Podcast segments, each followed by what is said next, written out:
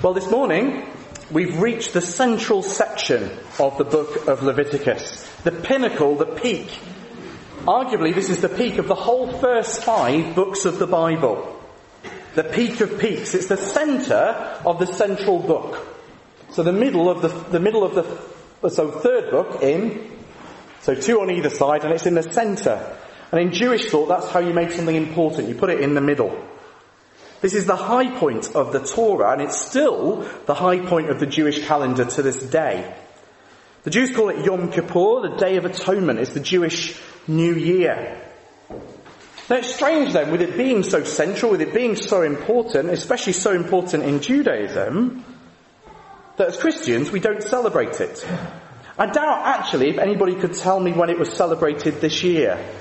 Just so that it doesn't distract you, it's the 9th of October. It sort of passes us by, doesn't it? So we've got a festival, a ceremony, a chapter that the Bible highlights as being of crucial importance. But it would seem, seemingly, that it has no relevance to our lives as Christians. But I want to argue this morning that it is crucially relevant for us, more than we know. The foundations are laid here for the very heart of the Christian message the very center of what it means to be a Christian. This teaches us about Jesus and the atonement that he made. This is about, about a man entering the abode of God through the means of atonement. This is about how we have a real and living relationship with God. And I want to state that up front so you can think of that as we go through the passage. So it doesn't just seem like some obscure ceremony from long ago. But before we get into the central passage, I want us to look at chapter 17, the bit that comes after the Day of Atonement. Commentators struggle to fit it into the structure of Leviticus. It doesn't quite seem to fit. And I think it's there to give us a lens through which to see chapter 16. It's there to sort of point out the things that are important in chapter 16. So we see two things in chapter 17. Put in the order. Two things in chapter 17. Firstly, there is only one place for atonement. And secondly, that blood is the means of atonement. So firstly, one place. Have a look at chapter 17. I'll read you verses 1 to 9. And the Lord spoke to Moses, saying, Speak to Aaron and his sons, and to all the people of Israel, and say to them, This is the thing that the Lord has commanded. If any one of the house of Israel kills an ox, or a lamb, or a goat in the camp, or kills it outside the camp, and does not bring it to the entrance of the tent of meeting to offer it as a gift to the Lord in front of the tabernacle of the Lord, blood guilt shall be imputed to that man. He has shed blood, and that man shall be cut off from among his people. This is to the end that the people of Israel may bring their sacrifices that they sacrifice in the open field, that they may bring them to the Lord to the priests at the entrance of the tent of meeting and sacrifice them as sacrifices of peace offerings to the Lord. And the priest shall throw the blood on the altar of the Lord at the entrance of the tent of meeting and burn the fat for a pleasing aroma to the Lord, so they may no more sacrifice their sacrifices to goat demons after whom they whore. This shall be a statute forever for them throughout their generations. And you shall say to them, any one of the house of Israel or of the strangers who sojourn among them, who offers a burnt offering or a sacrifice and does not bring it to the tent of the, entrance, the entrance of the tent of meeting to offer it to the people, that man should be cut off from his people. Now, this is a bit of a strange and controversial section, but it's not really one big point. There is only one place to make sacrifices. No other place will do. And if you read through the rest of the Bible, Israel has a big problem of offering sacrifices in the wrong place. They're always off to, that, to the high places, to their local mountains, their local hills to offer sacrifices. But here the meaning is clear. There is only one place for sacrifice. And if anyone sacrifices anywhere else, they're to be cut off from among the people. Now, it's unlikely to be saying that every lamb or ox or goat uh, that is killed is to be brought to the tabernacle. That's the way it's a bit controversial. It sounds at the beginning, doesn't it? Like every time they kill one, they need to bring it to the tabernacle. Now that would have a very short lifespan in the life of Israel if you think about it. It could only really apply to their time in the wilderness when the tabernacle was in easy reach.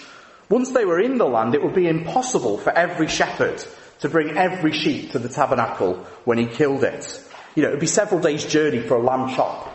You know, I get, I get impatient cooking it, things in the oven. Imagine if you had to take it several days' journey to have it uh, killed by the priest. Now the context is sacrifice. And that is the context we should read it in. No sacrifices should be made away from the tabernacle. No sacrifices should be made in the field or in the wilderness, the desolate domain of goat demons as they saw it. There is one place for sacrifice. There is one place for atonement. But that's something that we see in the Day of Atonement. It's something that we see through the rest of the Bible. What lens does it give us to read the Day of Atonement? Well, we must recognize that this is the one way to atone for sin. There is but one place to come for forgiveness. There is one place to enjoy fellowship with God, and that is the place that God has provided. But how are we to take that in the New Testament? What, what do we make of Jesus' statement in John 4? I put it on the back of your notice sheet. I'll read you the fuller quote from 19 to 23. The woman said to him, this is the woman uh, of Samaria, the woman said to him, Sir, I perceive that you are a prophet. Our fathers worshipped on this mountain, but you say that, is, that in Jerusalem is the place where we ought to worship. Jesus said to her, Woman, believe me, the hour is coming when neither on this mountain nor in Jerusalem will you worship the Father. But the hour is coming and is now here when the true worshippers will worship the Father in spirit and in truth. For the Father is seeking such people to worship Him. So how come now we can worship God anywhere? It's not just the tabernacle. Well, it's because the one place is no longer a geographical location. That's what Jesus is saying. The one place of sacrifice, the one place of fellowship with God, is now Jesus. He is the true tabernacle. He is the true temple. He is the true sacrifice. And it's only through him that we can come to the Father. So Jesus said this in, in John 14 verse 6. Think about this though in terms of Leviticus, yeah? John 14 verse 6. Jesus said, I am the way and the truth and the life. No one comes to the Father except through me. He is the one place. He is the only way to the Father. One of the things that we see in the Day of Atonement is that there is only one way to approach God. The way that God himself provides. And for us, that is the Lord Jesus. So that's the first lens that we're to see the Day of Atonement through. This idea of it just being the one place that we can go, the one time when they could approach God. The second lens we're given is in the second half of chapter 17. Let me read to you verses 10 uh, to 16. Actually, I'll, yeah, 10, uh, I'll just read 10 to, to 12, I think, actually. If any one of the house of Israel, or, or of the uh, strangers who sojourn among them, eats any blood, I will set my face against that person who eats blood, and I will cut him off from among the people. For the life of the flesh is in the blood, and I have given it for you on the altar to make atonement for your souls. For it is the blood that makes atonement by the life. Therefore I have said to the people of Israel, no person among you shall eat blood, neither any stranger who sojourns among you shall eat blood. Blood here is given as the means of atonement. It's the way it happens. And that makes blood special. For the Israelites, that meant that the blood of animals was special. It was by the blood of animals, so to speak, that their atonement was made. The blood was set apart for a holy, special purpose. The life of the animal would make atonement for the death that they had brought on themselves, would cleanse away that death. The life of the animal cancelled out the death merited by the worshipper. And that meant for the Israelites that the blood of animals was off the table, so to speak. It was also off the table for anyone staying in their land, and the passage goes on to explain that birds had to be drained of blood, and that if you found any roadkill, that would make you unclean as the blood hadn't been drained away properly. That's verses 13 to 16. Now there's been a debate since ancient times as to whether this still applies to Christians, with good people coming down on both sides. Part of the complication is that the commandment is older than Leviticus. So God speaking to Noah said in Genesis 9, Every moving thing that lives shall be food for you. And as I gave you the green plants, I now give you everything. But you shall not eat flesh with its life, that is, its blood in it. It's also repeated in the New Testament at the Council of Jerusalem. So James says in Acts 14, Therefore, these are on the back of your notice sheet if you want to follow along.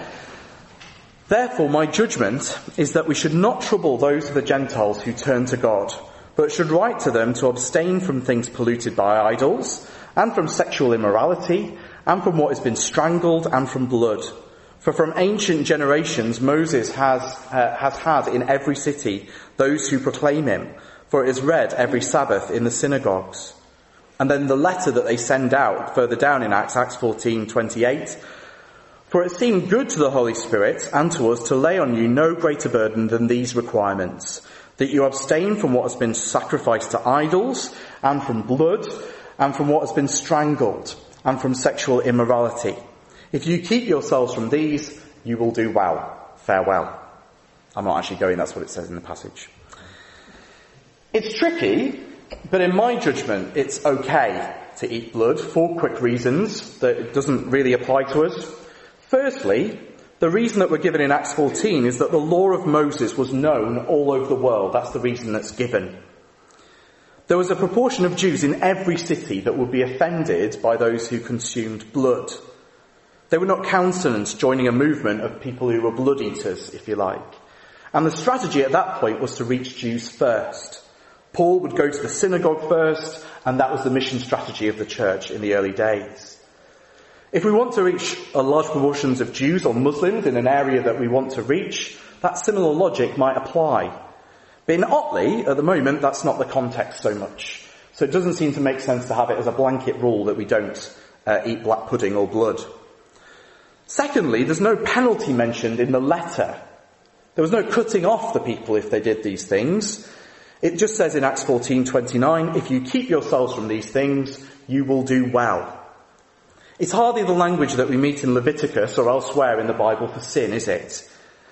That said, sexual immorality is listed uh, there as well. And that clearly is a sin that did have serious consequences. We see that from other passages. Thirdly, though, Paul allows parts of the Council of Jerusalem not to be applied in various circumstances.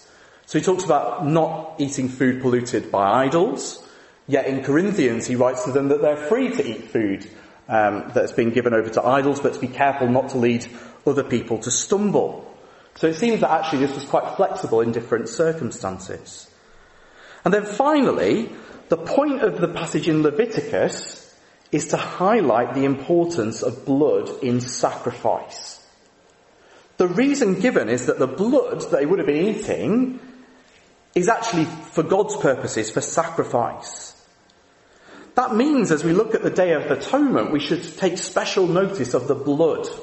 It's sort of highlighting it for us, saying, look, look at me, this is really important. But the thing is for us, animal blood is no longer used for sacrifice as it was in the days of Noah or in the Old Testament. The blood of Jesus has now made those things obsolete. And far from abstaining from the blood of Jesus, we're actually bid to drink it in the New Testament. So John 6:53. So Jesus said to them, "Truly, truly I say to you, unless you eat the flesh of the Son of Man and drink his blood, you have no life in you. Whoever feeds on my flesh and drinks on my blood has eternal life, and I will raise him on the last day. Think of that with a Leviticus lens on. It's shocking, isn't it? But the life that is in the blood that we talk, talk about in Leviticus, Jesus offers his life to us. Indeed, in the Lord's Supper, we symbolically drink his blood every time we celebrate it. It's now His blood that is precious. It's now His blood that is cleansing us from sin. And this commandment is fulfilled as we treat His blood as special, as we accept His shed blood for our sacrifice. Because without the shedding of blood, there is no forgiveness of sin. But his blood is the one that atones, not the blood of animals. So commandments to do with the blood of animals, I would argue, are now obsolete.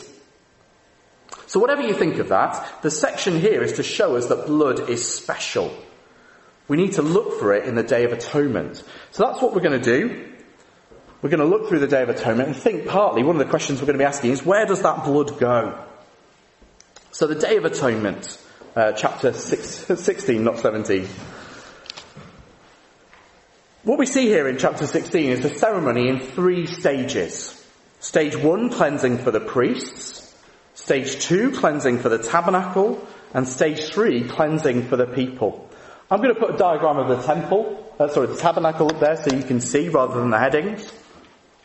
But uh, have a look with me again at verses 1 to 6 of, uh, of chapter 16. The Lord spoke to Moses after the death of the two sons of Aaron, when they drew near before the Lord and died. And the Lord said to Moses, Tell Aaron your brother not to come at any time into the holy place, inside the veil before the mercy seat that is on the ark, so that he may not die. For I will appear in the cloud over the mercy seat. But in this way Aaron shall come into the holy place, with a bull from the herd for a sin offering, and a ram for a burnt offering. He shall put on linen, uh, holy linen coat, and have linen undergarments on his body and he shall tie the linen sash around his waist and wear the linen turban. These are the holy garments. He shall bathe his body in water and put them on. He shall take from the congregation of the people of Israel two male goats for a sin offering, one uh, ram for a burnt offering. Aaron shall offer the bull as a sin offering for himself and shall make atonement for himself and for his house. To quote Boromir from Lord of the Rings, one does not simply walk into Mordor. Well, the same is true here with the Holy of Holies in the tabernacle. You cannot simply walk into the Holy of Holies. The priest has to be prepared and purified first. It's possible that Aaron's sons had tried to enter the tabernacle, enter the Holy of Holies of the tabernacle, unprepared and unpurified. That might explain why it's mentioned right here at the beginning again, even though that happened chapters ago. It's possible that they did that, and the problem with what they did has been spelled out in the chapters in between. Uncleanness. They're not fit to go before God. Even a priest cannot simply walk into the Holy of Holies. But the priest needs to go into the Holy of Holies if he's to make real atonement for the people.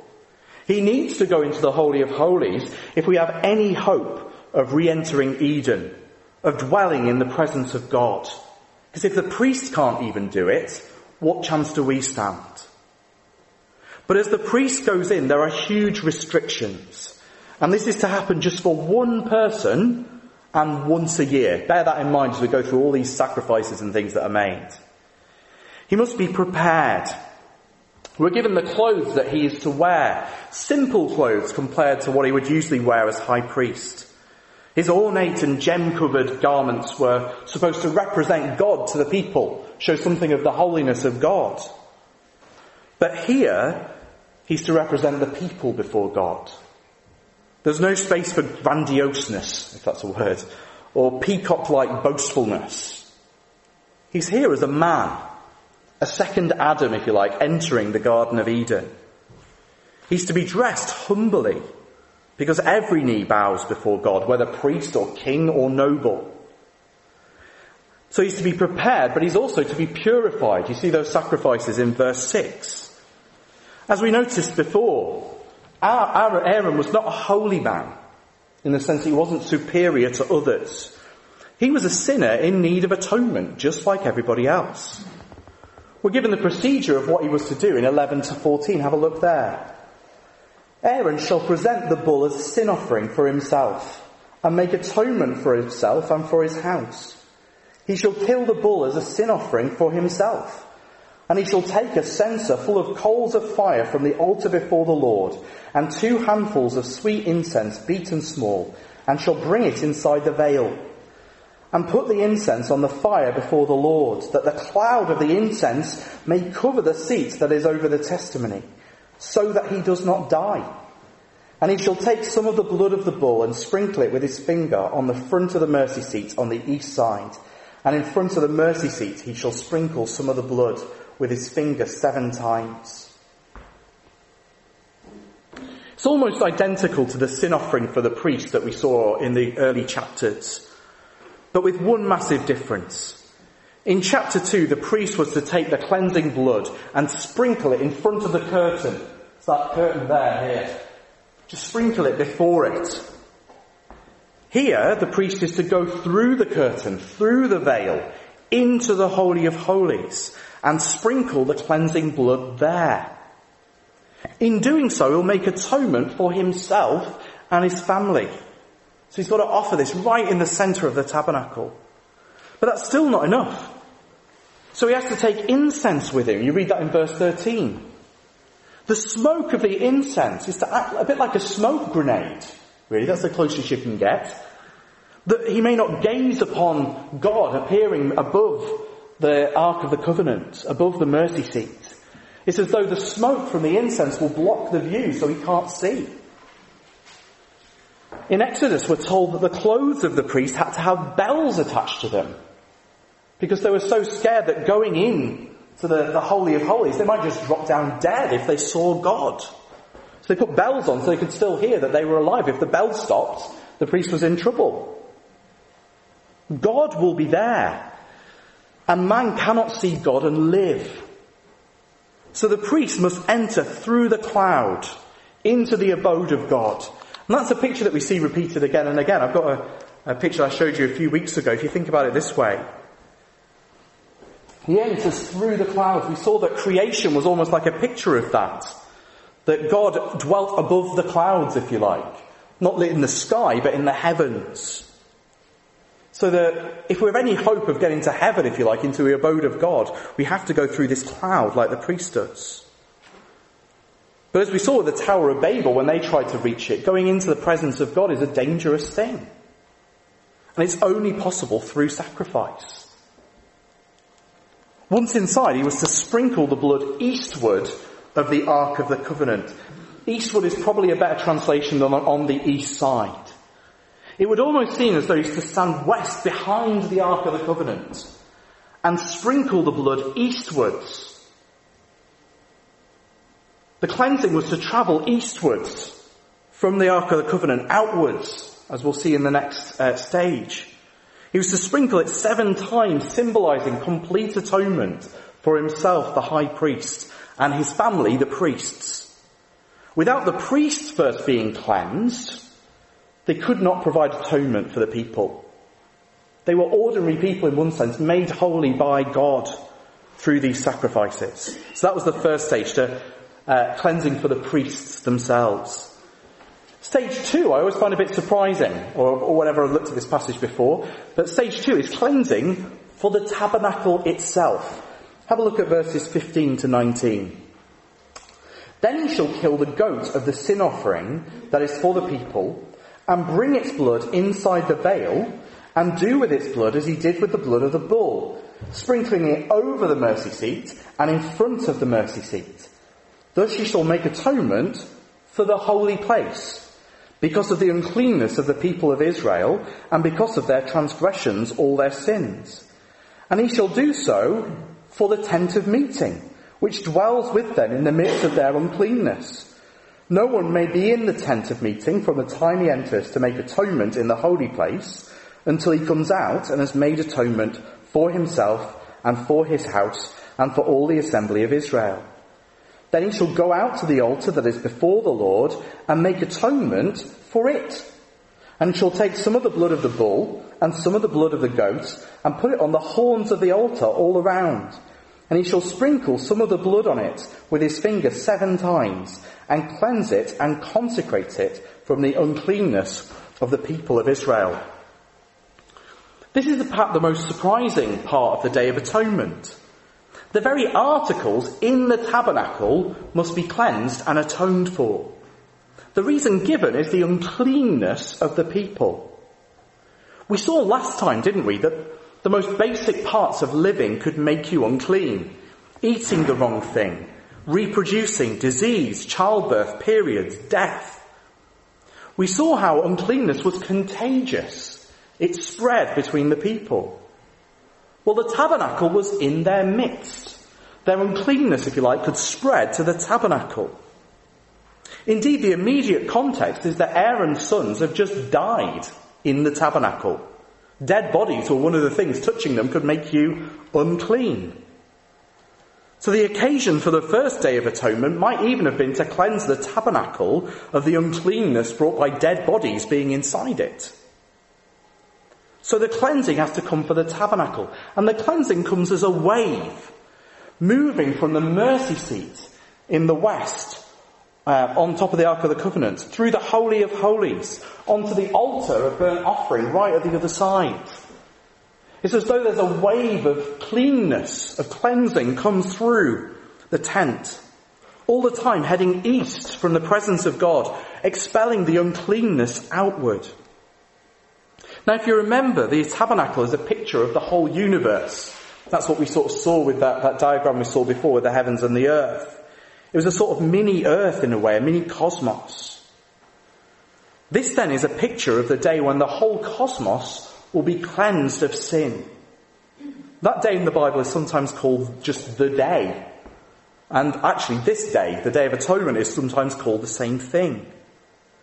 The Day of Atonement is a picture of that future cleansing of the whole world. It's a foretaste of what is to come as the cleansing of God will go out throughout the whole world from God's presence. So the tabernacle itself had to be cleansed. That's a picture of what will happen uh, to our world. But after the cleansing of the priests and the cleansing of the tabernacle, everything is ready now. And now comes the climax of the passage, stage three, the cleansing of the people. What we see for the cleansing of the people are two goats. The first one we've met already. The blood was taken into the Holy of Holies to cleanse the mercy seat. And the life of the goat and its blood was taken into the very heart of the tabernacle. It cleansed the tabernacle, but we're told it was also a sin offering for the people. We read that in verse 15. Then he shall kill the goat of the sin offering, that is for the people. So it means in some way that the goat standing in place of the people went westwards right into the heart of the tabernacle, right to the Holy of Holies, as the blood of the sin offering. So that's where one goat goes. The blood of that goat goes west. The other goat is what's been traditionally called the scapegoat. We read about it in verses 20 and 20 uh, to 22. Let me read them to you. And when he has made an end of atoning for the holy place and the tent of meeting and the altar, he shall present the live goat.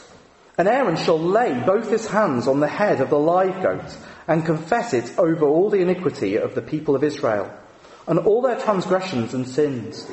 And he shall put them on the head of the goat and send it away into the wilderness by the hand of a man who is in readiness.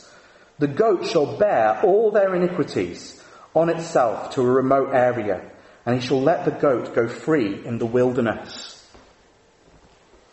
The scapegoat really has no other equivalents in the sacrifices other than the bird that's released uh, for the leper being cleansed. The idea really of the goat, a scapegoat is similar.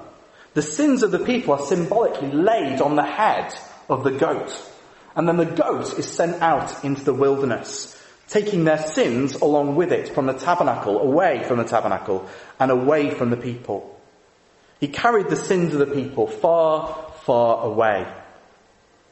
In later times, apparently, they would actually take uh, the goat to the top of a cliff, specifically, and push it off the top of a cliff to make sure that it didn't come back, to get, to sort of make the picture that it really was going far, far away. But one goat went with the priest and went west in the tabernacle to cleanse it. The other would be sent away from the entrance to the east, presumably, to carry away the sins of the people.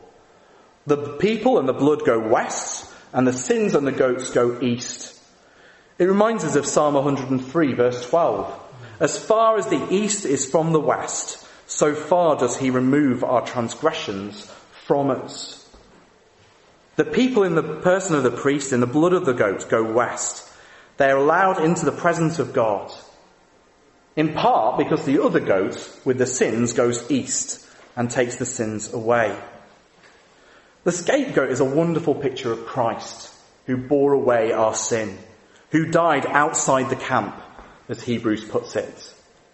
The Bible never names it directly, but from the earliest times Christians have associated the scapegoat with Christ.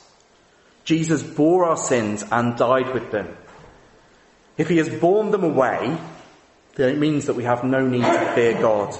If he's borne them away, then it means that they're dealt with. And brothers and sisters, he did take them away. He did bear them away.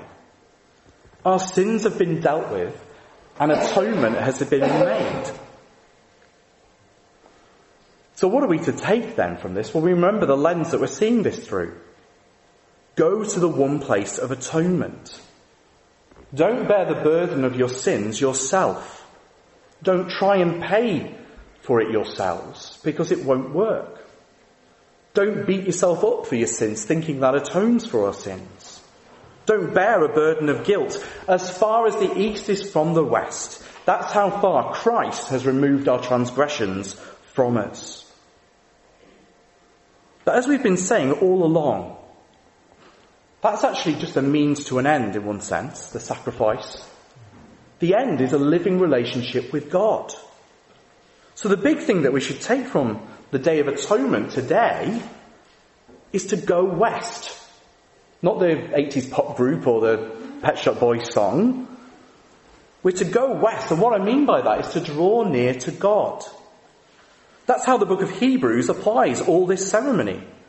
We have a priest who has entered into the true Holy of Holies. We have a priest whose death tore the curtain in two from top to bottom, opening up the way to approach God, to dwell with God, to enjoy a relationship with God. Jesus' sacrifice was so effective, so cleansing, so, so perfect, that now all who have him as their priest may enter the Holy of Holies, so to speak. God no longer needs to be at a distance because Jesus Christ has opened up the way into his presence. So draw near, go west. If you don't already have a relationship with Jesus as your priest, that means you've missed out on a real, you still have a real opportunity of a living relationship with God. If you have Him as your priest. You can have it not on the basis of your good works or worthiness, but on the basis of Jesus' works and His worthiness. You can come to the Father through Jesus the Son. You can know God. But if you're here this morning and you already have Jesus as your priest, brothers and sisters, go west. So often we focus on the blessing of forgiveness and we forget the blessing of fellowship. But forgiveness is a means to an end. The end is fellowship with God. We were made to enjoy a relationship with God, to grow closer to Him, to enjoy Him forever. Forgiveness is a means to that end. So don't stay outside the tent saying, isn't this great, I'm forgiven. Go west. Enjoy fellowship with Him. Don't go east. Go west. He's given us means to enjoy fellowship with Him. His Word, the Bible, speaks to us. He speaks to us through it. An open line of communication we have. Prayer for us to speak to Him. Fellowship with one another. That we might be His arms and feet and hands to comfort and encourage His people. Christ died and rose that He might send His Spirit into us who transforms words on a page into living words in our hearts. Who turns mumbled words into powerful prayers as Christ brings them before the very throne of God who pours the love of God into our hearts so that it overflows to others and turns our self-centered hearts that long for ourselves into longing for the good of others. God wants us to draw near. So draw near by faith, trusting in Jesus' blood to bring us there, trusting in the Spirit to bring those spiritual realities into our hearts. Go west. The passage finishes with more sacrifices being made. Burnt offerings in 24 to make atonement for himself and the people. I think these probably are far more significant than the weight of history has given them. Burnt offerings, as we saw in the first part of Leviticus, uh, do not do the same thing as sin offerings. They deal with God's wrath. Could it be all the rest of it is actually preparation for that? We haven't really got time to think about it. But if they're not the climax, it's a reminder that the work of atonement in Leviticus is never done. Indeed, the end uh, is setting it up for, to happen every year. Every year you'd have to go back and do it again because you'd be unclean again. But we have Christ, whose one sacrifice did away with this whole system. Whole, uh, uh, his blood was sufficient to do what centuries of the blood and bulls and goats could never do. So every time we talk about Jesus' death on the cross as Christians, we look to this high point in the Torah. Every time we share the Lord's Supper, we look to the high point here in Scripture. So let me finish with how Scripture interprets this and think about this in light of what we've seen. This is what we read at the beginning. Think about it now. Therefore, brothers and sisters, since we have confidence to enter the holy places by the blood of Jesus, by the new and living way that he opened for us through the curtain, that is through his flesh, and since we have a great priest over the house of God, let us draw near with a true heart in full assurance of faith, with our bodies sprinkled clean from an evil conscience, sorry, from our hearts sprinkled clean from an even conscience, and our bodies washed with pure water. Let us hold fast the confession of our hope without wavering, for he who promised is faithful. And let us consider how to stir up one another to love and good works, not neglecting to meet together as is the habit of some, but encouraging one another and all the more as you see the day drawing near. Amen. We're going to close by uh, singing a wonderful song that speaks of the finished work of Christ. That what they had to do every year, he did once for all time. Let's stand and sing. It is finished. The Messiah dies.